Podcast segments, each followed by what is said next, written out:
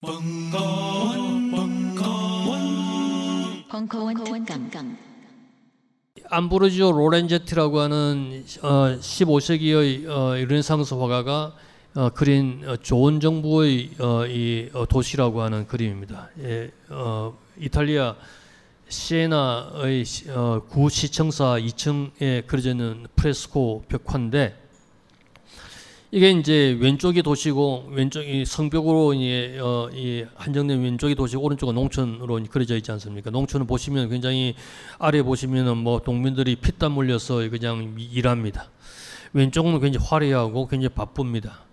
뭐이 도시에서 나오는 사람들이 뭐 이 말을 타고 사냥을 떠나는 거죠. 그러니까 농촌은 항상 수탈 대상이죠.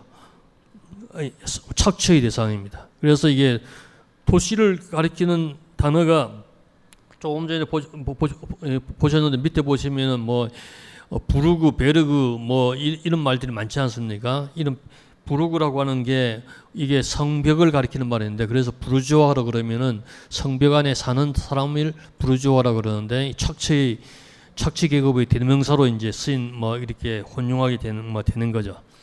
이게 도시의 개념이었습니다. 사실 도시의 역사는 한 만 년 정도 됩니다. 이 그림은 아나톨리아 고원에서 발견된 그런 어떤 어 이게 어, 어, 만년 전의 사람이 그린 벽화인데 이 그림을 바탕으로 해 추적을 하니까 이런 류의 도시 구조가 이 발굴이 되었어요. 어, 차탈 휘크에 이제 어, 에서 발굴된 모습인데 어, 이게 집들이 비탈에 서져 있는데 집의 지붕은 이제 공, 공공 영역이고 이 지붕을 지붕에 뚫려져 있는 어, 사다리를 타고 내려가면 개인의 영역에 들어가는 이런 주 지- 집입니다. 물론 이 집은 다 없어져 없어졌죠.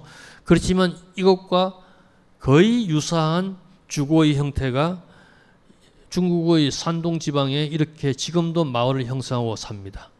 그러니까 만년 동안 세월이 변했는데 주거 형태가 변하지 않게 안, 않은 그런 어떤 거주 풍경을 갖다가 여전히 갖고 있다고 하는 사실이 굉장히 놀라운 사실입니다. 도시라고 하는 것은 이, 이 체제가 제대로 서- 선 때가 어, 이 약 지금으로부터 6천 년 전인데 이게 메소포타미아 지역, 지금 이라크의 우르라고 하는 지역이 최초의 도시라고 이제 간주가 됩니다.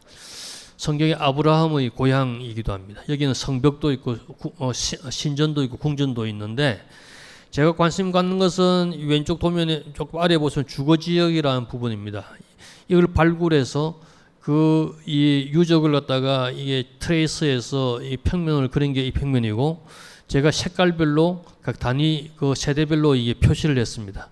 보시면은 큰 집도 있고 작은 집도 있고 아주 복잡한 집도 있고 아주 길거리 집도 있죠. 그러니까 이 이 이 이 도면의 뜻이라고 하는 것은 주로 6천 년 전인데도 잘 사는 사람과 못 사는 사람, 높은 사람과 낮은 사람이 같이 모여 살았다고 하는 겁니다. 그러니까 요즘 우리가 고민하고 있는 소셜 믹스라고 하는 상태가 이미 6천 년 전에 이 평화를 이루고 살았다고 하는 사실에 대해서 굉장히 아, 어, 성찰적 그런 어떤 모멘트가 있는 겁니다. 혹은 이 도면을 보시면은 이 도면은 마치 건축하는 사람들에게는 마치 꼬르비제라고 하는 위대한 건축가가 그린 도면 뭐 집단 주, 집합 주거가 아니겠느냐 생각을 되- 어, 몰라도 사실은 유사합니다. 그렇지만 이 도면이 이미 5천 년 전 이집트의 쿠프 왕의 피라미드를 지을 때 노동자들이 기거했던 숙소의 평면도들입니다. 굉장히 체계적으로 몰- 모듈화가 되어 있고요. 단위별로 아주 똑같이 균등한 그런 어떤 시설을 갖고 있는 이 집이 지금 5천 년이 지난 지금도 우리가 사는 공간과 다를 바가 없다고 하는 겁니다. 제가 25년 전에 이게 어, 이 폼페이를 갖다가 이 방문했을 때 깜짝 놀랐어요. 폼페이는 700년 동안 존속했던 도시가 서- 서기 79년에 저 뒤에 보이는 베수비우스 화산의 폭발로 일거에 멸망했던 도시거든요. 이게 도시를 갖다가 발굴한 평면을 보면 이 도시는 700년을 존속했던 도시고 2만 명의 도시인데 로마의 휴양지로서 발달한 도시입니다. 이 도시는 거의 완벽한 도시였습니다. 상하 수도 상하 수도시들이 완 거의 퍼펙트했고요. 아 여기는 신전 교- 뭐 신전이고 뭐 공회당 뭐 무슨 어 이게 음악당 이 즐비했습니다. 그리고 뭐 사우나, 예, 무슨 목욕탕 시설들도 곳곳에 있었고요. 잘 사는 사람과 못 사는 사람 같이 살 뿐만 아니라 여기는 창녀굴도 있고 어, 목로 술집도 있고 성과 속 고저 빈부가 한꺼번에 모여서 아름다운 삶을 살았던 곳입니다. 요즘 도시 계획을 해도 이렇게 퍼펙트한 도시를 만들 수 있을까 굉장히 의심이 갑니다. 따라서 도시라고 하는 것은 결단코 진보만 하는 것이 아니라고 하는 겁니다. 한 도시는 변할 뿐이지 결단코 항상 진전하는 것은 아닙니다. 중세 시대 때는 중세 시대에는 도시는 이 군주가 이렇게 자기의 명령대로 만듭니다. 단일의 중심을 갖고 있는 도시. 이게 아까 이 그림은 모두에 제가 설명드렸던 빌라 로톤다의 어, 평면인데 하나의 중심을 갖고 있는 생각이 도시에도 그대로 도입이 되어서 이런 류의 도시가 르네상스 시대 때 만들어집니다. 이 도시는 팔마노바라고 하는 도시입니다. 이 베니스에서 북동부 쪽으로 한 100m, 100km 정도 감이 있는 도시인데 제가 설명드리지 않아도 이 도시의 내용을 뭐 금방 아실 수가 있을 겁니다. 외부는 다 적입니다.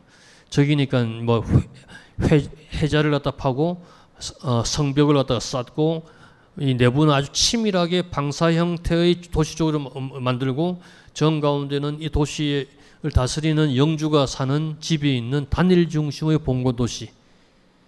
이게 이제 실제로 이렇게 이제 어, 건설이 되었고 근대화 과정을 통해서 성벽은 없어졌지만 그 구조는 어, 여전히 남아서 이 도시를 증명하고 있죠.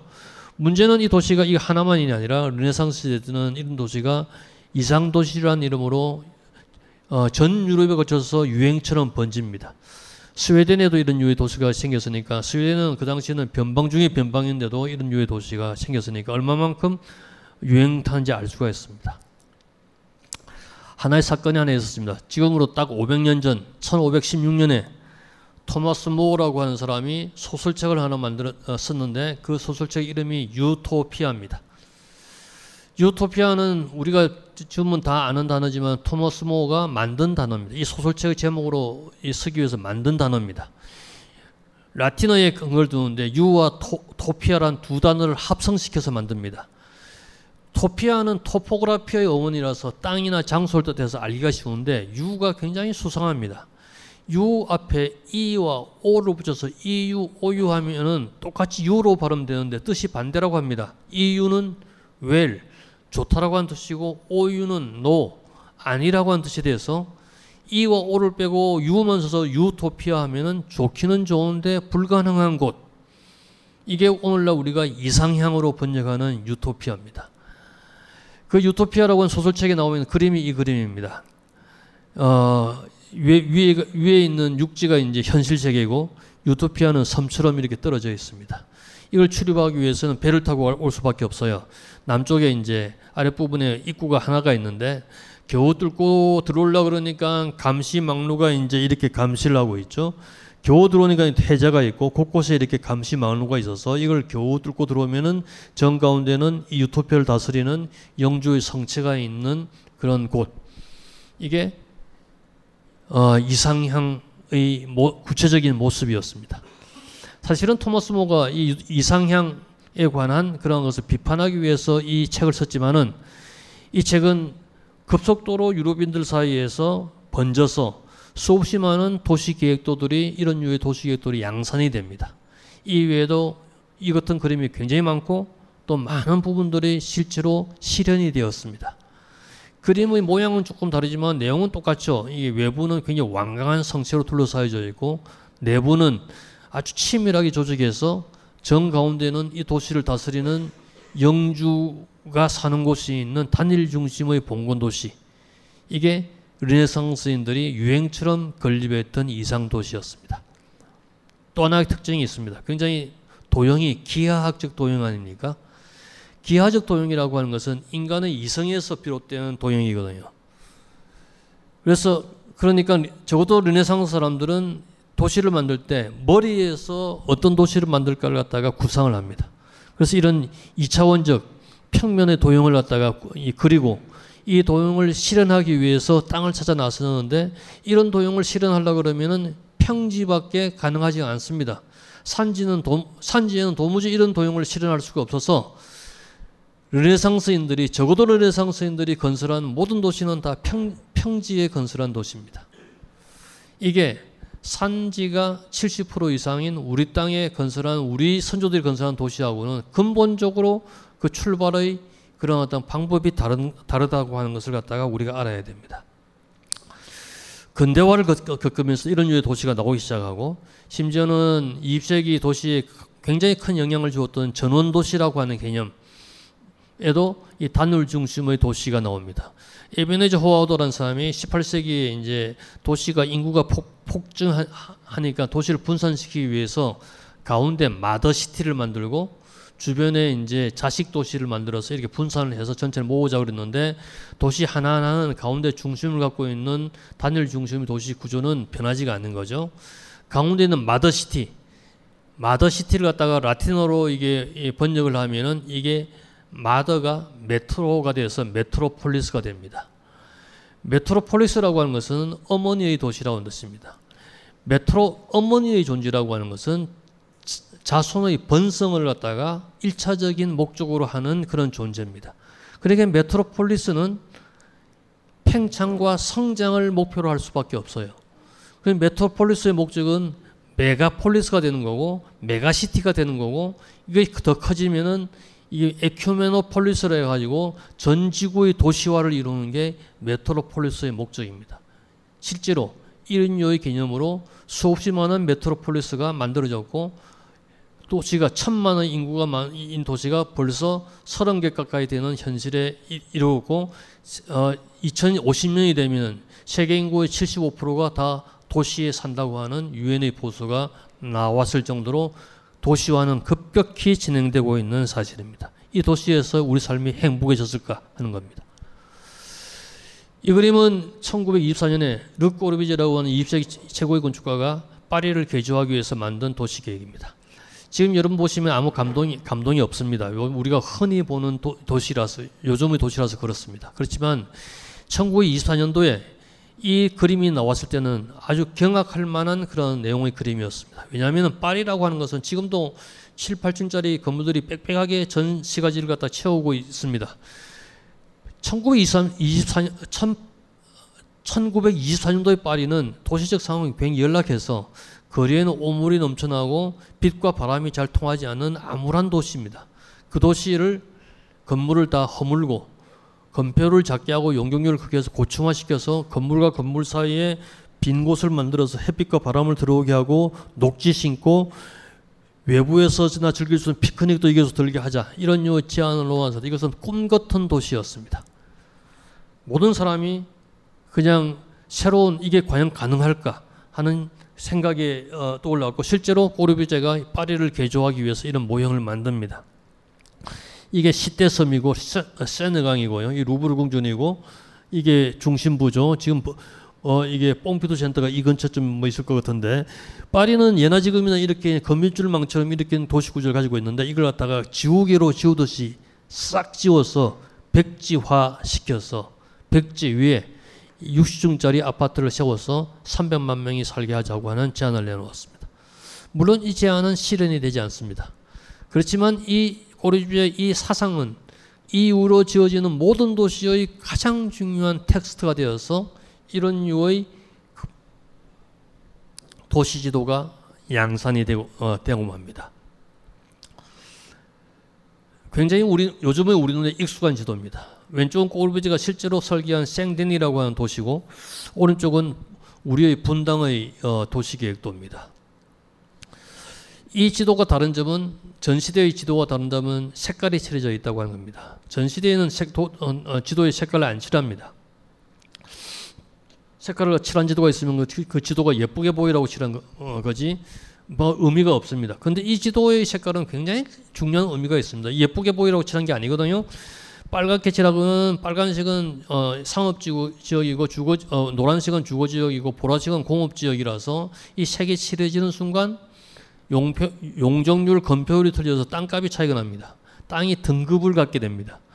그리고 도로도 어, 꼬르비제의 이론에 따르면 V1부터 V7까지 7단계로 구분을 하는데 고속도로와 자동차 전용도로, 간선도로, 분산도로, 직교도로 등해서 골목길까지 도로별로 속도 제한을 두고 도로폭 제한을 두고 도로변에 지- 어, 짓는 건물의 숫자와 높이와 심지어는 모양까지도 철저히 제한을 두는 계급적 구조로 만듭니다.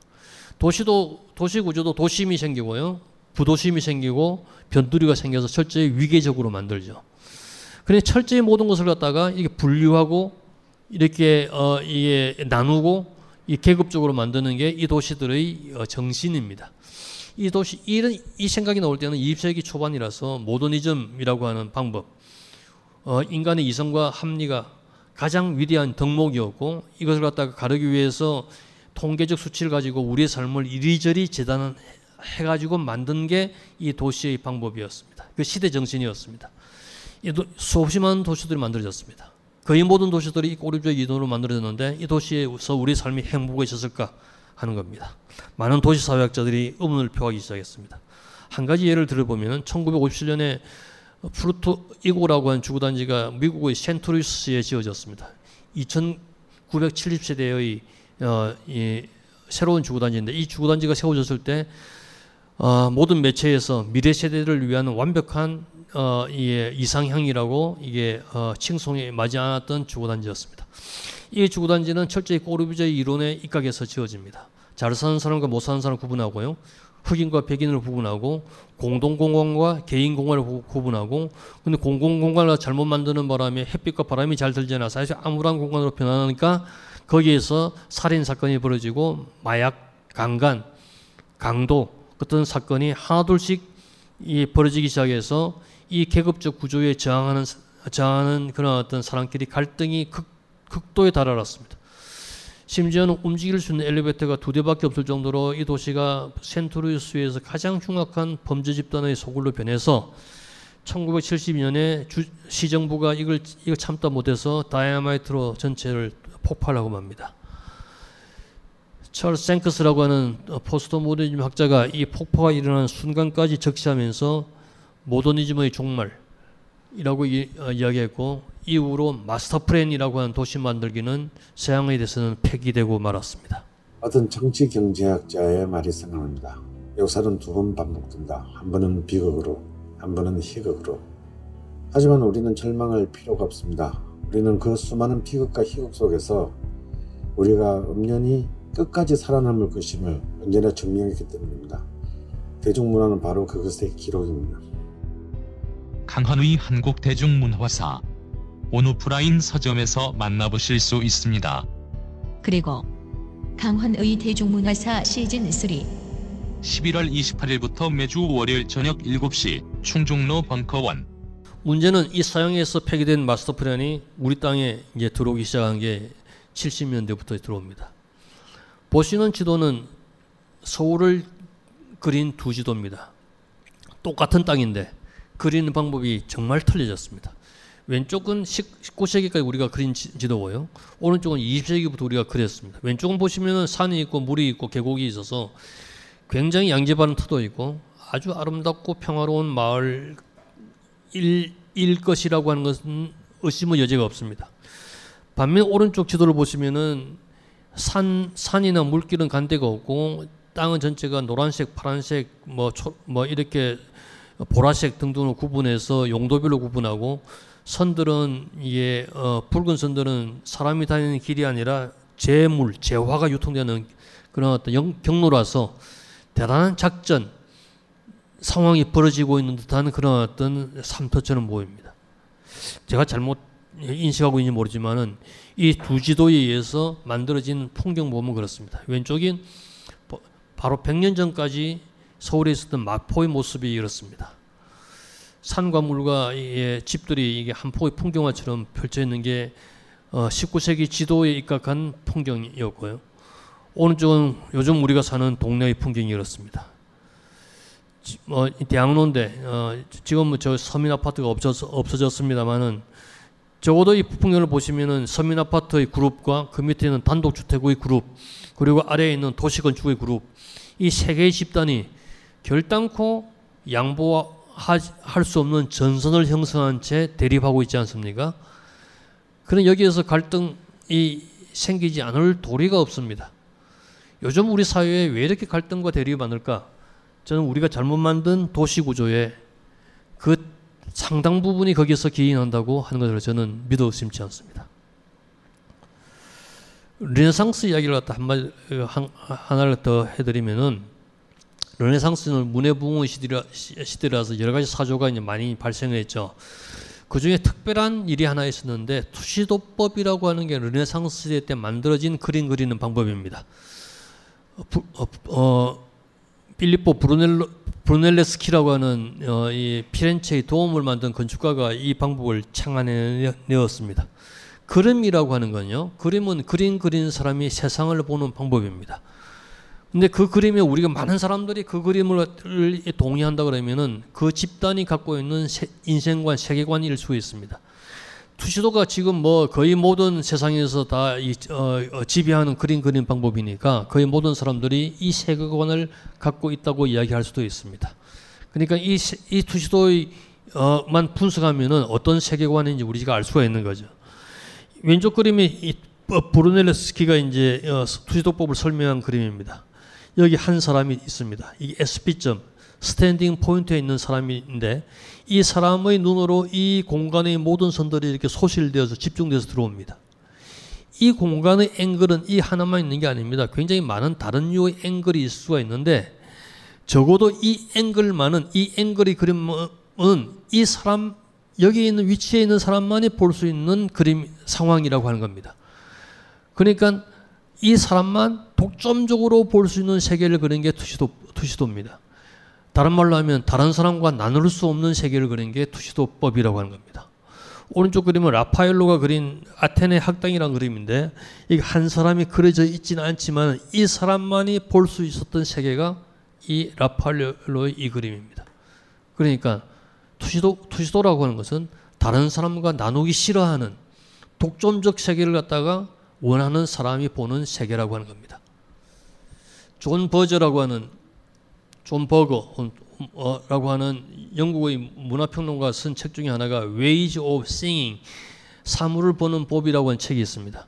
그 책에 그 책이 우리로 하여금 굉장히 다른 각도로 세상을 보게 만드는 여러 가지 어, 제안을 하는데 그 책의 거의 첫머리에 우리가 이 투시도법에 익숙한 다음부터 우리가 세상을 얼만큼 왜곡하게 보기 시작했는가 하는 성찰에서부터 그 책이 시작됩니다. 그렇다면 그림 그리는 방법이 이 방법 말고 다른 방법이 어디 있을까 하는 거죠. 참으로 다행스럽게도 우리 선조 중에 한 사람이 전혀 다른 류의 그림을 그렸습니다. 이게 민화입니다. 19세기에 그려진 책거리라고 하는 민화입니다. 여덟 칸의 책장을 그린 그림입니다. 여덟 칸의 책장 그림인데 하나의 그림입니다. 투시도법이라면은 이 하나의 그림은 한 점으로 모든 선들이 이게 소실되어야 마땅합니다.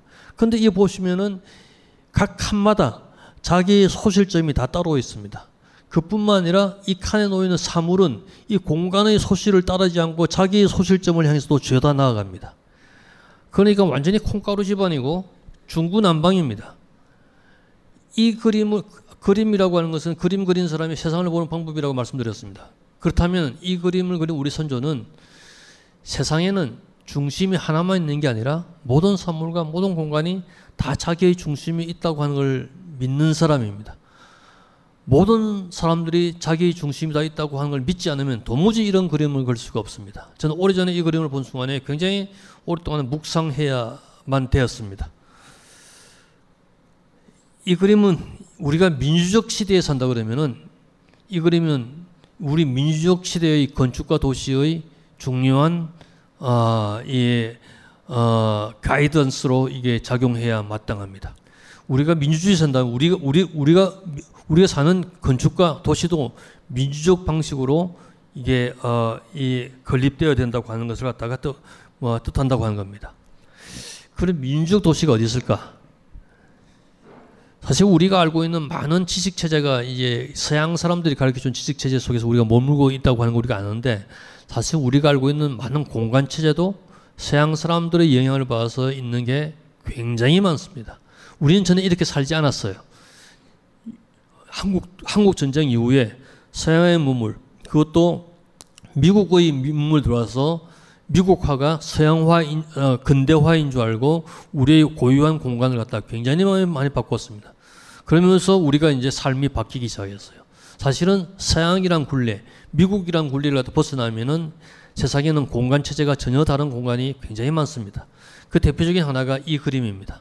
이 그림의 세계는 말라케시라고 하는 어, 도시의 공중 사진인데 어, 아프리카 모로코의 어, 오래된 그런 마을입니다.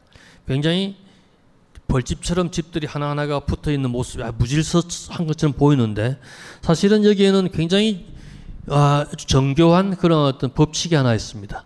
집들이 뭐이 무질서하게 붙어 있는 게 아니라 열채 정도 집들이 이렇게 하나의 단위를 이루면서 있는 걸 갖다가 한번 알 수가 있습니다. 이 열채 집은 어떻게 모였을까? 우물 하나, 빵집 하나, 생존에 필요한 최소의 공공시설을 갖다가 중심으로 열 채가 모여서 하나의 작은 도시를 이룹니다. 그리고 이 도시가 이 작은 단위가 증식하면서 전체를 이룬 게 이 말라케시입니다. 그러니까 여기에는 열체가 하나의 작은 도시와 다른 유의 작은 도시가 맞먹는 가치를 지- 어, 어, 지니는 겁니다. 여기는 한 부분이 없어져도 관계가 없어요. 더 떼어져도 관계가 없습니다. 그러니까 끝까지 한 부분만 남아 있으면 이 도시는 도시라고 하는 겁니다. 발터 벤야민이라고 하는 독일의 철학자가 이런 이야기했습니다. 자기는 유리시즈라는 책을 갖다 읽기를 좋아하는데 왜냐하면은 어느 때 어느 페이지를 보더라도 전체 스토리를 알 수 있어서 좋다고 이야기를 했습니다. 왜 그런 이야기를 하냐면은 민주적 도시라고 하는 것은 도시 어느 구석에 떨어지더라도 그 구석을 관찰하는 것만으로 전체를 알 수 있는 도시가 민주적 도시라고 그랬습니다. 다른 말로 하면은 부분이 전부와 맞먹는 가치를 가지고 있고 한 개체가 전체와 같은 중요성을 갖고 있는 도시가 민주적 도시고 민주적 사유라고 하는 겁니다. 서양의 도시는 계급적 도시가 되었어요. 한 부분이 고장나면 전체 도시가 망가집니다. 중심부나 변두리나 관계가 없습니다. 모두가 자기의 기능이 다 따로 있기 때문에 그 합쳐져야 하나가 되지만은 이런 류의 도시에서는 모든 부분이 전체의 기능을 다 똑같이 수행하고 있어서 민족 도시라고 하는 겁니다. 따라서 이런 도시에서는 중앙광장, 중앙숲, 중앙로 같은 봉건주의 잔재를 나타내는 단어가 없습니다. 어느 도시에서나 어느 곳에서나 상업을 해도 되고 주거를 해도 되고 뭐 도시나 뭐 이게 어, 어, 뭐, 뭐 놀이를 해도 되고 다 됩니다.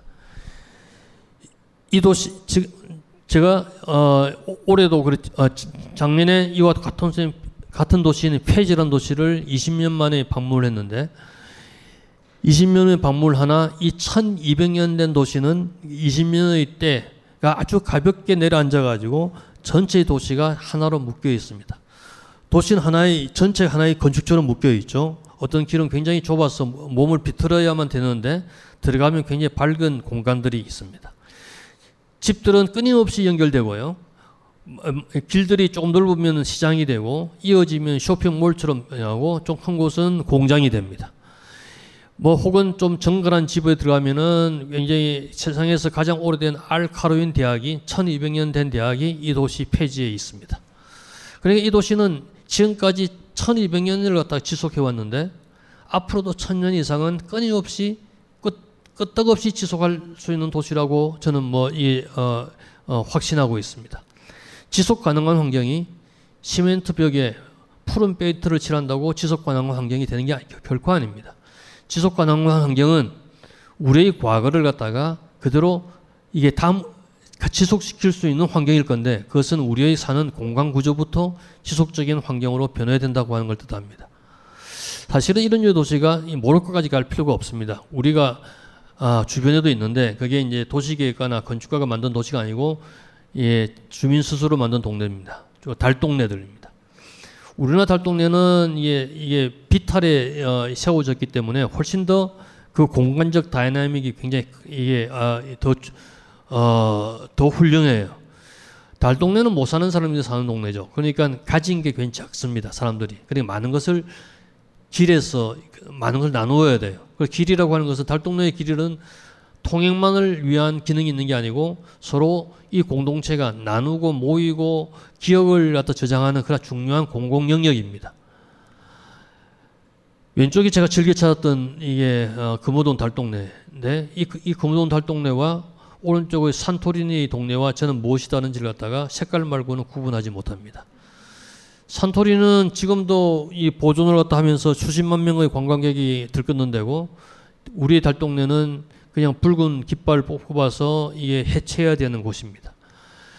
이 실제로 골목을 보면은 왼쪽의 금호동 달동네와 산토리니 지금은 사람도 살지 않죠. 관광객만 들끓어서 쇼비니스트적 동네로 변해져 있을 따름인데 이 동네도 이 동네의 중요 어, 진정성은 우리 달동네에 더 있는데도 불구하고 우리 달동네는 이렇게 재개발의 첫 번째 대상이 돼서 멸실이 됩니다. 물론 달동네는 남루하고 위험해서 재개발되어야 되지만은 이 기억을 보존하면서 재발 재개발되는 방법도 많은데 바로 이 동네가 지금 어떻게 변해졌냐면 이렇게 변해져 있습니다.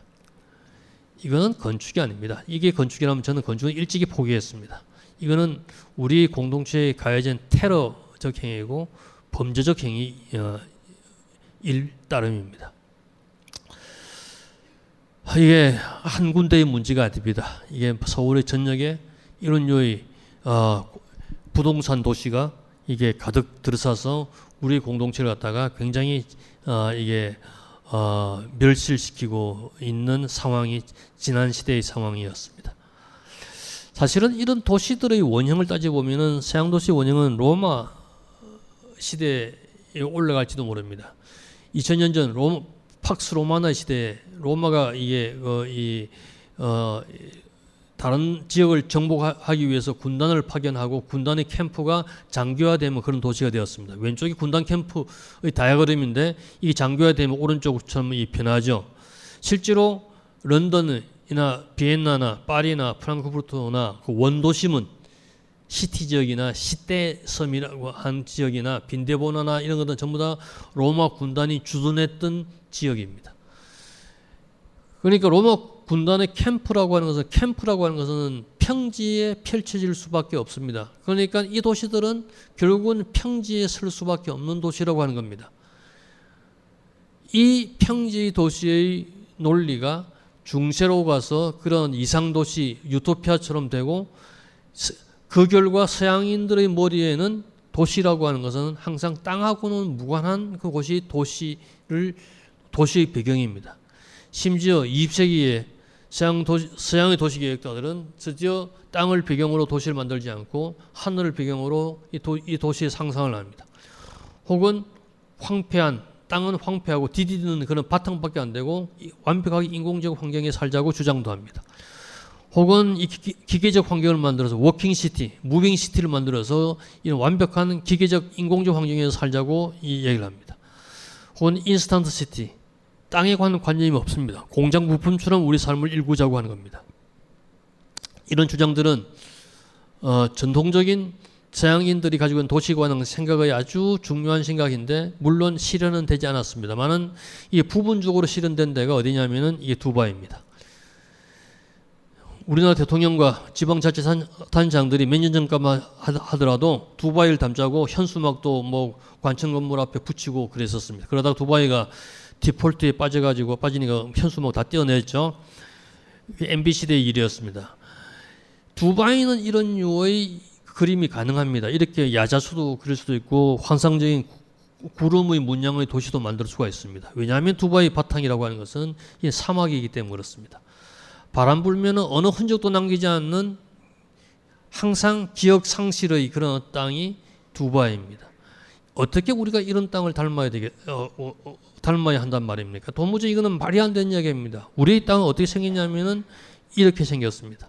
산이 있고 계곡이 있고 물길이 있고 분명한 땅의 땅에 분명한 무늬가 있는 게 우리의 땅이었고 이 무늬 위에 가만히 집을 덧대는 게 우리가 집 짓는 방법이고 집이 모이면 도시가 되는 그런 방법이 우리의 고유한 방법이옵니다.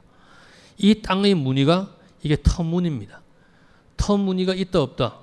터무늬 있는 사람, 우리 선조들의 우리 존재를 하이데크 훨씬 이전에 우리의 존재는 터와 관계가 있다고 하는 것을 알았다고 하는 겁니다.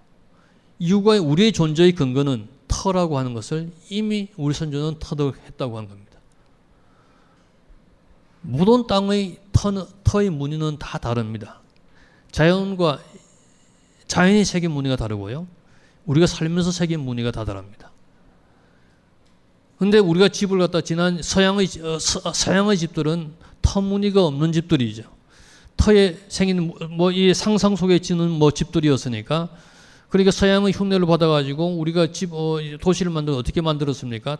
터에 있는 무늬를 뭐 서양의 이, 어, 이게 어, 이 마스터편을 가지고 평지에 근거한 그런 어떤 어, 도면인데 우리 땅에 평지가 있습니까? 그 산, 산에다 놓고 평지를 만들어야 되니까 산 있으면 깎고 계곡 있으면 메우고 물길 있으면 돌려가지고 평지를 시, 만들어서 터에 있는 무늬를 갖다가 깡그리 지우고 만든 도시가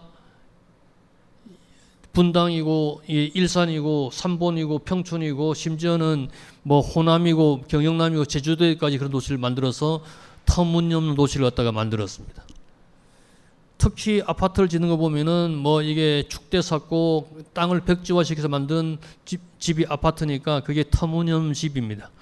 아파트 사시는 분들 많죠? 터무니없는 삶을 사신다고 생각하시면 틀림이 없습니다.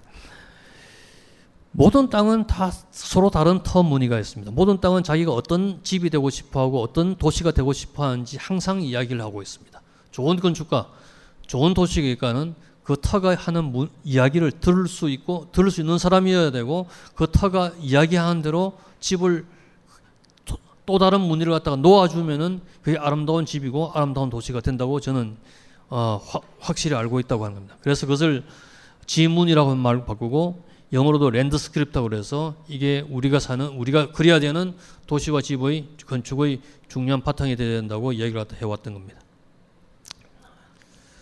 물론 도시는 이렇게 항상 이렇게 어, 도시와 건축은 어, 항상 무너질 수밖에 없습니다. 아무리 강건하게 세워졌더라 하더라도 반드시 도시와 건축은 이렇게 무너집니다. 아드로노가 얘기했습니다. 역사적 기억 없이는 어떤 아름다움도 존재할 수 없다고 그랬습니다. 제가 시간이 많이 가서요. 예, 제가 설계한 건축을 갖다가 몇 가지를 갖다가 보여드리지 못할 것 같습니다. 결론 뭐이 지문이라고 하는 것에서 집을 어, 지었었는데 어, 노무현 대통령 묘역도 마찬가지였습니다만은 어, 혹시 다 다른 기회가 있으면은 어, 설명드리도록 어, 하고요. 이거는 중국에 추진하고 있는 도시인데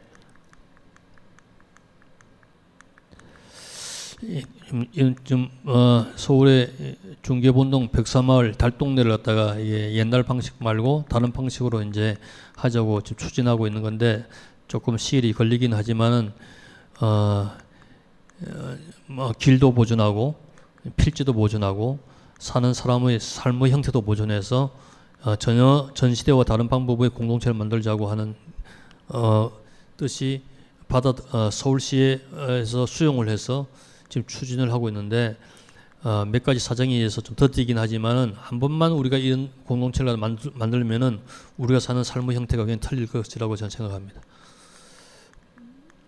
12명의 건축가들하고 같이 이 작업을 갖다가 해- 어, 했습니다. 어, 서울에 있는 마지막 공- 달동네인데 어, 얘- 어, 전 시대처럼 아파트가 들어, 어, 들어서는 게 아니라 새로운 공동체가 아마 들어설 것으로 기대하고 있습니다. 마지막으로 보이는 사진입니다. 1986년에 하르부르크라고 하는 이 한- 함부르크 바로 밑에 있는 도시에서 홀로코스트 기념탑이 하나 어, 세워졌습니다. 어, 파시스트들과 나치들에게 대항하는 그런 기념탑이라는 이름으로 세워졌는데 어, 요한 게르츠, 에스터 게르츠라는 부부 조각가가 현상 응모를 통해서 세운 탑입니다. 12m 높이의 탑인데 이 탑이 굉장히 어, 단순하게 생겼지만 단순하지 않은 까닭이 매년 2m 땅으로 꺼집니다. 이 작가가 이 게시판을 갖다가 설치를 했어요. 이 게시판에 이제 글을 썼습니다. 하루북으로 시민에게 당부하는 글입니다. 어, 와서 나치와 파시스트들에게 당했던 기억들을 갖다가 여기에 탑의 표면 위에 써달라고 하는 겁니다. 그러면 이 시민들이 지나갈 때마다 나치, 나치와 파시스트에게 당했던 슬픔, 분노, 고통, 원망 등등을 갖다가 여기에 기록을 합니다. 탑의 표면은 이렇게 낙서로 다 뒤덮이고요. 매년 2m씩 이 땅으로 사라져서 1993년에 완벽하게 땅으로 사라졌습니다. 이름하여 사라지는 기념탑입니다. 이 탑을 설계한 사람이 한 말이 불의에 대항하는 것은 인공 구조물이 아니라 우리의 기억이라고 어, 이야기를 했습니다. 기억만이 진실하다고 그랬습니다. 저는 이 말에 전적으로 동의합니다. 우리가 아무리 튼튼한 건축, 아주 아름다운 도시를 지었다고 하더라도 언젠가는 그 도시와 어, 그 건축이 인공적인 구조물이 난 멸망할 수밖에 없습니다. 아무리 저 혼자의 어, 힘을 과시하기 위해서 어, 잘 지었다고 하더라도 반드시 무너지고 없어집니다. 더러는 폭격에 의해서, 더러는 경제적 사유에 의해서, 더러는 내구 연한에 의해서 다 없어집니다. 그러니까 그런 인공적 구조물에 우리의 희망이 있을 수가 없습니다.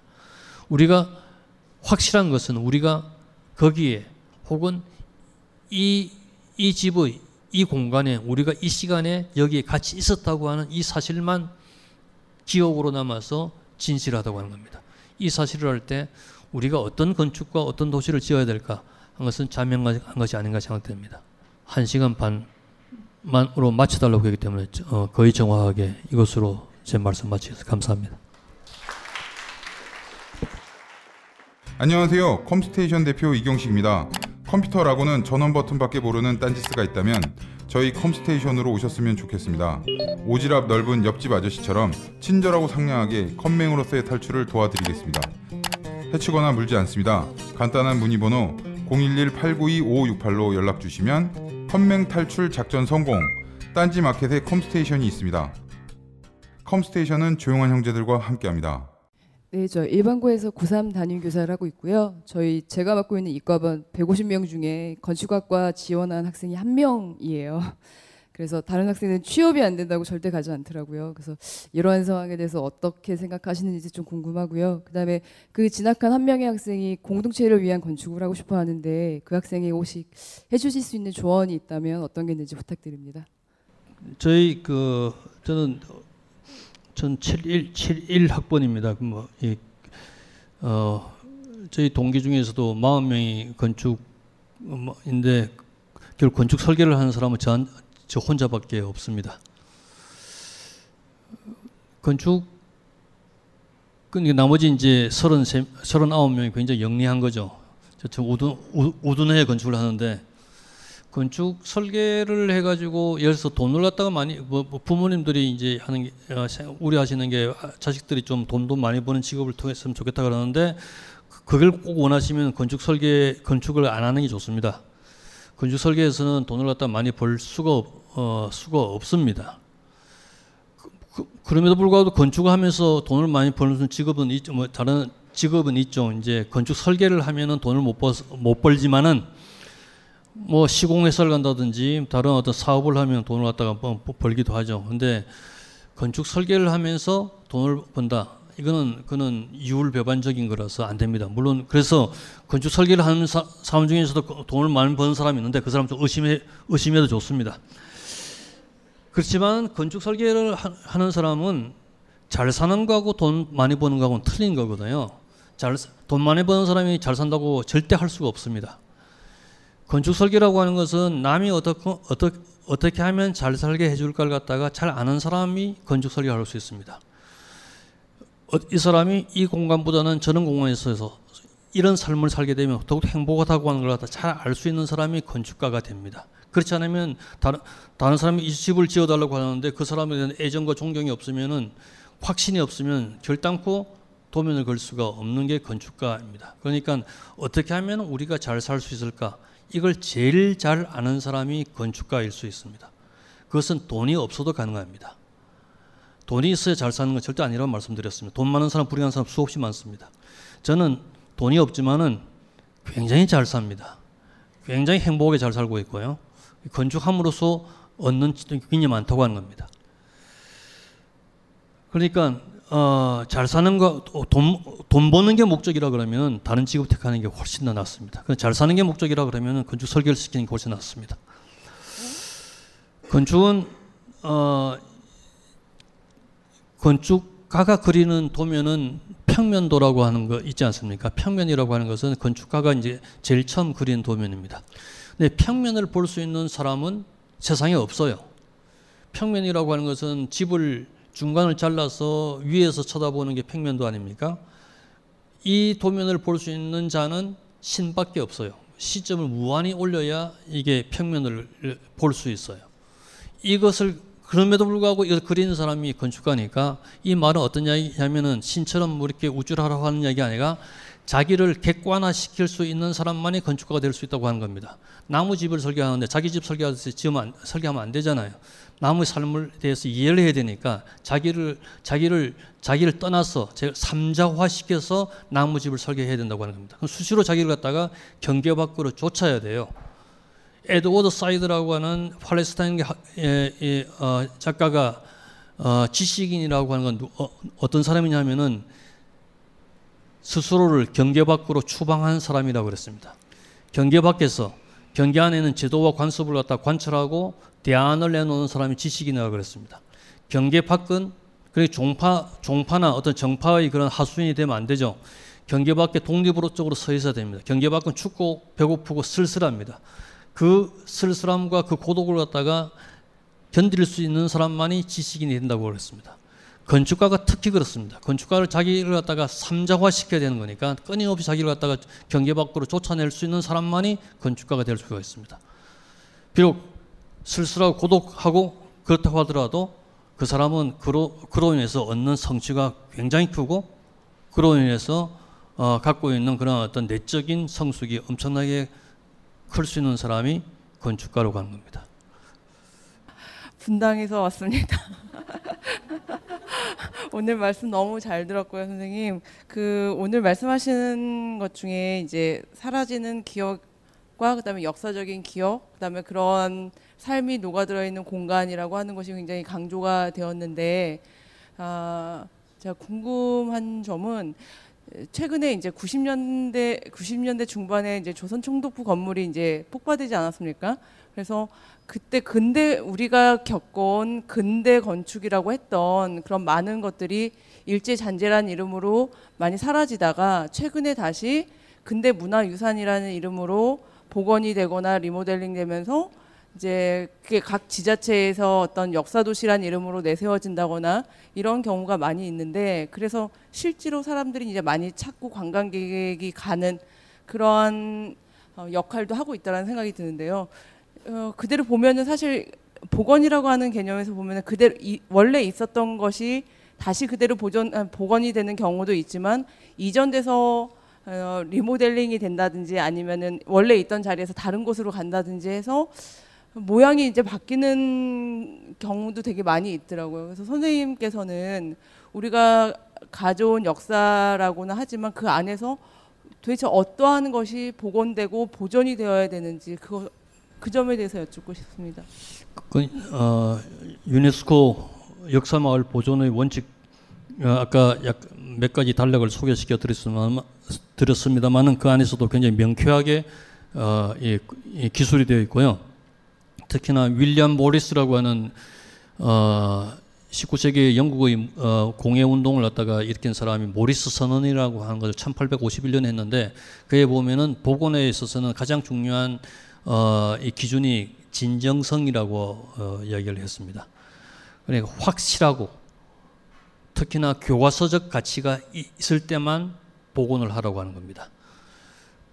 그리고 그것이 불확실할 때는 어떤 허물어진 건물을 갖다가 다시 쓰기 위해서 위해서 옛날처럼 복원 옛날 비슷하게 복원하지 말고 현대의 방식으로 덧대음으로써 현대와 옛날 것을 갖다가 대비시킴으로써 옛날 것의 진정성도 확인하고 이 시대의 진정성도 같이 가지라고 하는 게 윌리엄 모리스의 권고입니다. 저는 그것이 굉장히 맞는 말이라고 생각하는 겁니다. 그래서 우리가 사실은 어, 복원이라고 하는 것을 할 때 우리가 어느 시점에서 복원을 해야 되는지를 갖다가 모를 때가 굉장히 많습니다. 건물은 애초의 상태에 결코 있지 않거든요. 건물은 한번 세워지고 나서 하루가 지나면은 그 하루만큼의 차이만큼 바뀝니다. 한 달이 지나면 한 달의 차이만큼 10년이면 10년의 차이만큼 바뀌기 때문에 어느 시점에서 복원을 해야 되느냐 하는 얘기입니다. 이 문제는 굉장히 델리케이트한 문제입니다. 왜냐하면 건축은 건축 자체만 중요한 게 아니라 그게 살았던 기억도 굉장히 중요하기 때문에 그렇습니다. 기억이 우리가 보기 싫은 기억, 기억이라고 해서 그걸 없앤다고 하는 것은 자기의 관점이 틀려지면은 자기가 보기 좋았던 어, 기억도 없앨 수 있는 위험이 있다고 하는 겁니다. 그건 역사 파괴고 그것은 아도론으로 이야기하면 어떠한 아름다움도 거기는 존재하지 않는다고 얘기를 한 바가 있습니다. 그러니까 어, 되도록이면은 복원 안 하는 게 좋습니다. 있는 상태, 허물어진 상태도 세월이 만든 그런 어떤 환경입니다. 복원 그대로 있는 상태에서 다시 세월이 머물- 머물러서 스스로 변해가는 게 굉장히 제일 바람직한 겁니다. 혹시 복원의 필요가 있을 때 그것이 어, 교과서적 가치가 있고 반드시 우리가 되새게 될 필요가 있으면 확실한 근거가 있을 때만 복원하라고 하는 겁니다. 최근에 우리가 이게 복원을 갖다가 굉장히 이상하게 하는 걸 갖다가 굉장히 막 예, 예, 어, 우려를 표하는 굉장히 많죠. 특히 경주에서 지금 벌어지고 있는 여러 가지 경주 원도심을 복구하기 위해서 하는 행태는 전 디즈니랜드를 만드는 거지 결단코 역사적 가치를 찾는 작업이 결단코 아닙니다. 사실은 건축이라고 하는 것은 건축가가 만드는 게 아닙니다. 아, 아니라고 저는 주장을 한 겁니다. 건축가는 어, 건축의 바탕 인프라만 만들어주는 거고 진정한 건축은 사는 사람이 살면서 덧대어가면서 변화시키는 게 건축의 완성이라고 저는 여기까지 하고 있습니다. 그렇다면 복원은 어느 시점에서 복원, 어느 것을 복원해야 될까요? 복원 안 하는 게 좋습니다. 세월이 흘러간 상태도 어, 나는 게 좋고 오로지 시간만이 가장 유용한 건축의 마감제라고 하는 것을 우리가 인식할 필요가 있습니다. 그래서 오래된 것들은 더 아름답다고 저는 이제 어, 그 제목으로 예, 어, 글도 쓰고 책도 낸 바가 있습니다. 복원은 하지 않는 게 좋습니다. 그러니까 PT 좀 빨리 넘어갔는데 그 마지막 달동네 작업하고 계신 거 조금 자세하게 말씀 좀 듣고 싶습니다.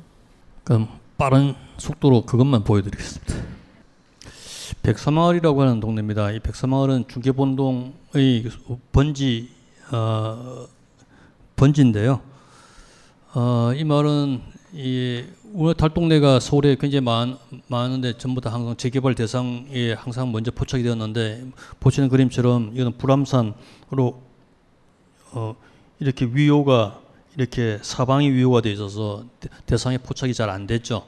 이 마지막 달동네라고 얘기했습니다. 저는 학교 다닐 때 제 학교가 요 불암산 너머에 있었기 때문에 옛날 통행 금지가 있던 시절에 저희 학생들하고 산 넘어서 와서 술도 먹고 뭐 가고 그랬거든요. 그래서 자, 그때부터 70년대부터 잘 압니다. 근데 이 동네가 어, 이 동네는 어, 60년대부터 이게 청계천 왕십리 등지에서 이 강제 이주당한 사람들이 모여서 이 사는 곳입니다. 살았던 곳입니다. 한 6만 평에 천 세대가 살았고요. 먼저 사람들이 14평의 땅을 갖다가 땅, 뭐 평, 땅에 이제 집을 갖다가 겨울가에 짓기 시작하면서 이런 유의 진화를 갖다가 이제 보였죠. 그러다가 뭐 물론 이 사람들 가난한 사람이기 때문에 중장비가 없으니까 땅이 가진 논리대로 그냥 삽, 삽이나 이런 것으로 지- 지니까 산의 그런 어떤 논리에 따라, 따라 서 집을 지었습니다. 집 자체는 굉장히, 굉장히 허름하고 남루하지만은 전체적 이루는 풍경은 굉장히 아름다운 풍경을 갖다가 이루고 살았습니다. 그러다가 이제 정부에서 이 서울시에서 이렇게 이제 이런 식으로 아파트를 짓겠다고 발표를 했을 때 제가 발끈해서 그때 오세훈 시장 시절이었습니다. 그래서 제가 서울시에 굉장히 강하게 어필하고 어, 그 당시 어, 서울시에서 어, 제 이야기를 갖다 일부를 들어줘서 여기를 어, 보존지구로 일부를 갖다가 택하기로 합니다.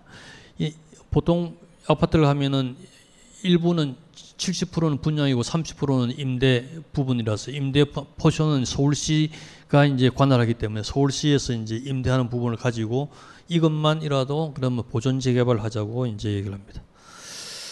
전체를 하면 좋겠지만은 이것만이라도 한 번은 샘플을 갖다 보여줄 필요가 있어서 이거 좋다 그러고 어, 이몇 가지 원칙을 세웁니다. 유네스코나 이런 역사 문화 지구를 보존하는 어, 데서 권고하는 사항들을 갖다 다 검토를 해 보니까 네 가지 사항을 갖다 보존하면 굉장히 마을이 보존이 되- 된다고 하는 걸 알았습니다.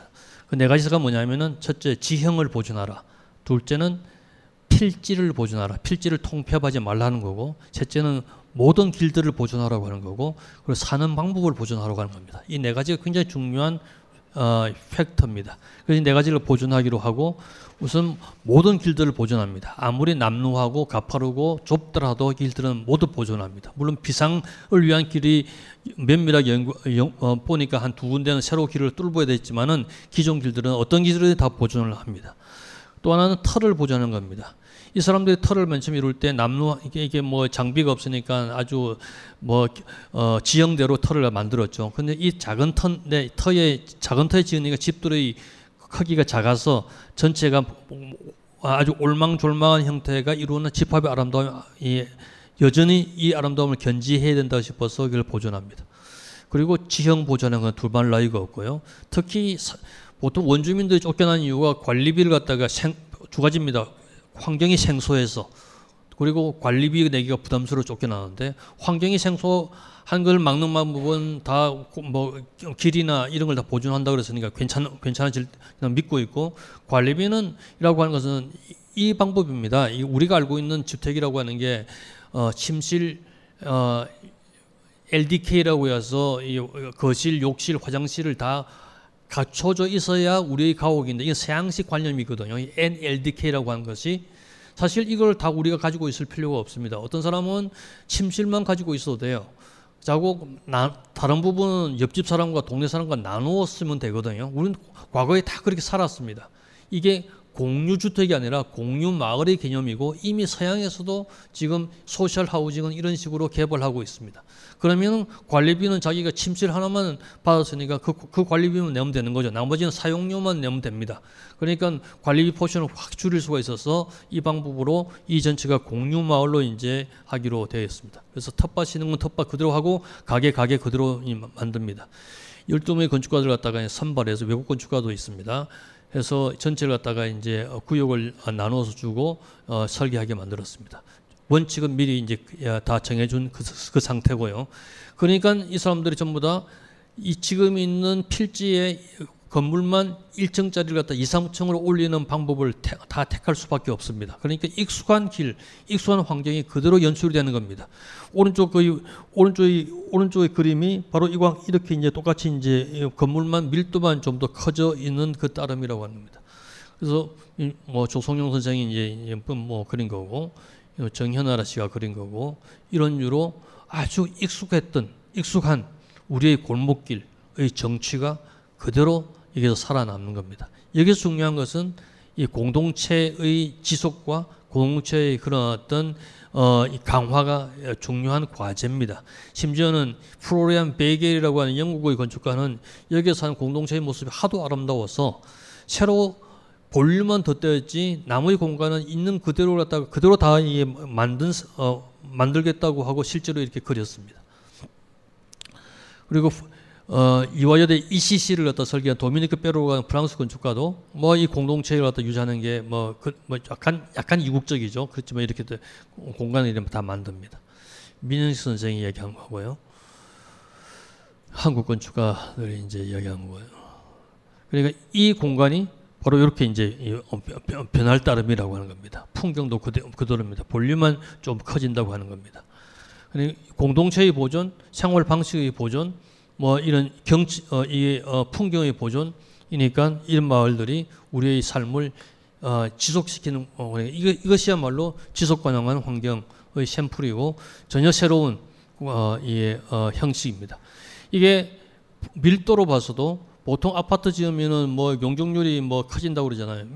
이렇게 지으면 어, 저층 고밀도가 되어서 기존의 그 아파트에서 아파트에서 이루는 그런 어떤 용적률보다 훨씬 많은 용적률을 갖다 가질 수 있는 방법이 되기도 합니다. 그러니까 어, 좀 더 우리의 삶을 지속시키기 위한 아주 유효한 방법이라고 생각해서 이게 한 번만 이렇게 만들어지면은 다른 류의 방법도 뭐 따라오지 않겠습니까? 그, 그 이게 이제 아주 중요한 그런 어떤 프로젝트라고 계속 하고 있는데 최근에 이제 주민 뭐 이게 다른 데서 이주해 온 주민들하고 기존의 주민들하고 좀 이익 관계가 이게 틀어져 가지고 좀 갈등이 생겨서 지금 현재 어 그 조정하는 그 상태가 있, 있습니다.